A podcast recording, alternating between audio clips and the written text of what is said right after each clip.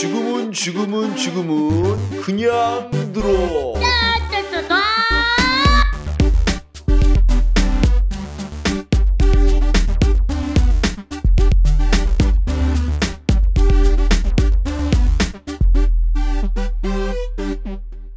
본격 수능 사이다 방송. 네. 어, 오늘 수업은요. 뭘 하려고 하냐면 중요한 겁니다.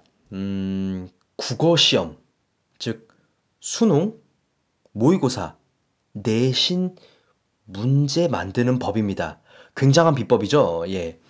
자, 일단은 중요합니다. 이거 학교 선생님들도 이런 식으로 문제를 만들고요. 그 다음에 수능에서도 이런 식으로 문제를 만들고 모의고사도 마찬가지입니다. 그럼 어떻게 만드냐?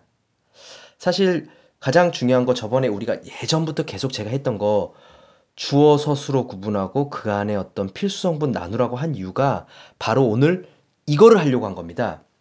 자, 국어 시험의 첫 번째는 지문하고 선택지하고 비교를 하는 건데 그냥 단순하게 그냥 비교하는 게 아니고요.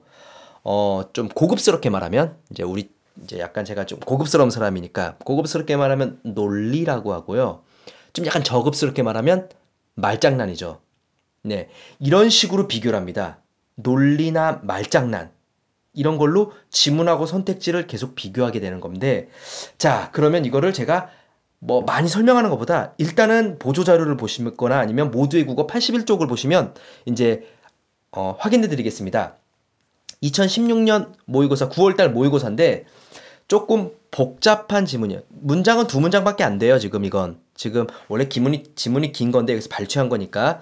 그런데 이 지문을 잘 보시면 사실 이건 복문이에요. 복문. 그러니까 문장이 주어 서술어가 섞여졌다는 건데 자 한번 분석을 해보겠습니다. 제가 한번 읽어드릴게요.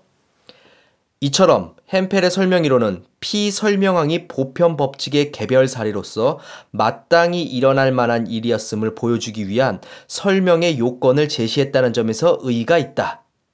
자, 일단 첫 번째는요. 여러분 어려운 어휘를 좀 찾아야 돼요.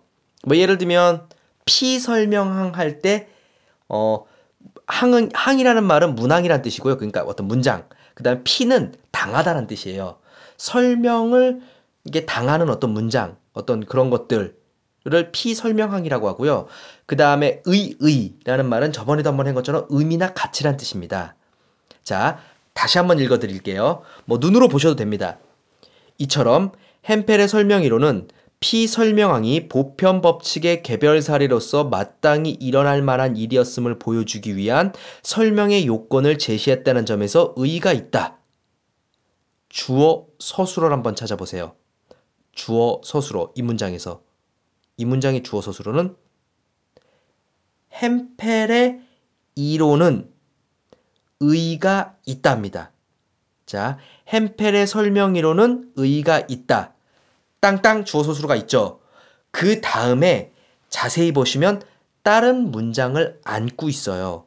다른 문장을 안고 있는데 어떤 거냐면 여기서는 이제 목적어가 두 개로 나와요.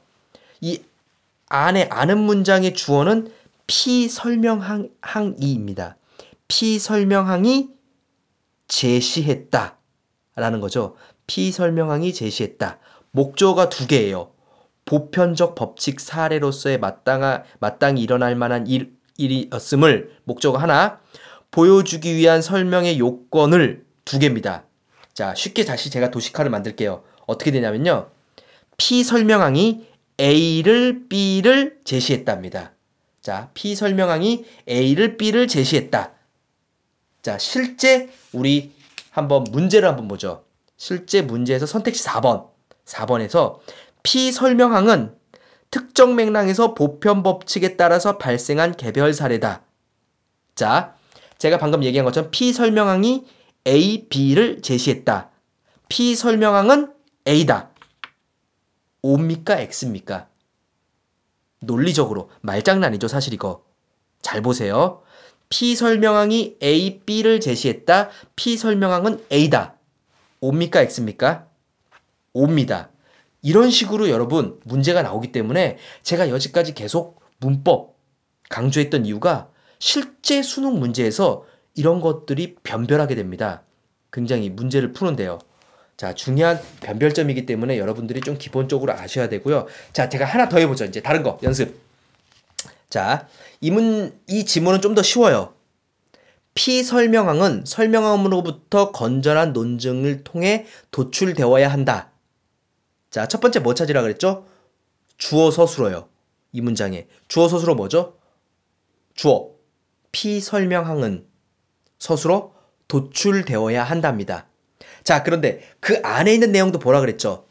설명항으로부터 건전한 논, 논증을 통해죠.